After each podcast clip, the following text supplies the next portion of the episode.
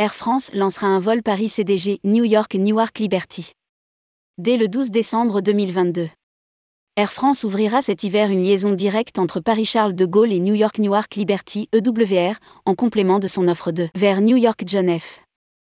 Kennedy, GFK. Rédigé par Céline Imri le jeudi 28 juillet 2022.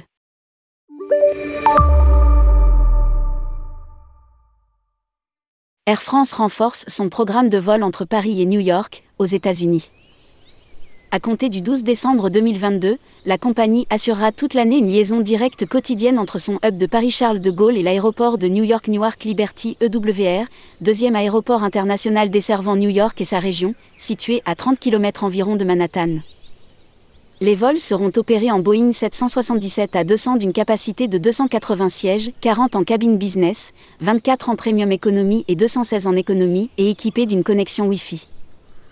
Horaire des vols en heure locale. AF 062. Départ Paris-Charles de Gaulle à 12h30, arrivée 15h. AF 063. Départ New York-Newark Liberty à 17h05, arrivée 6h05 le lendemain.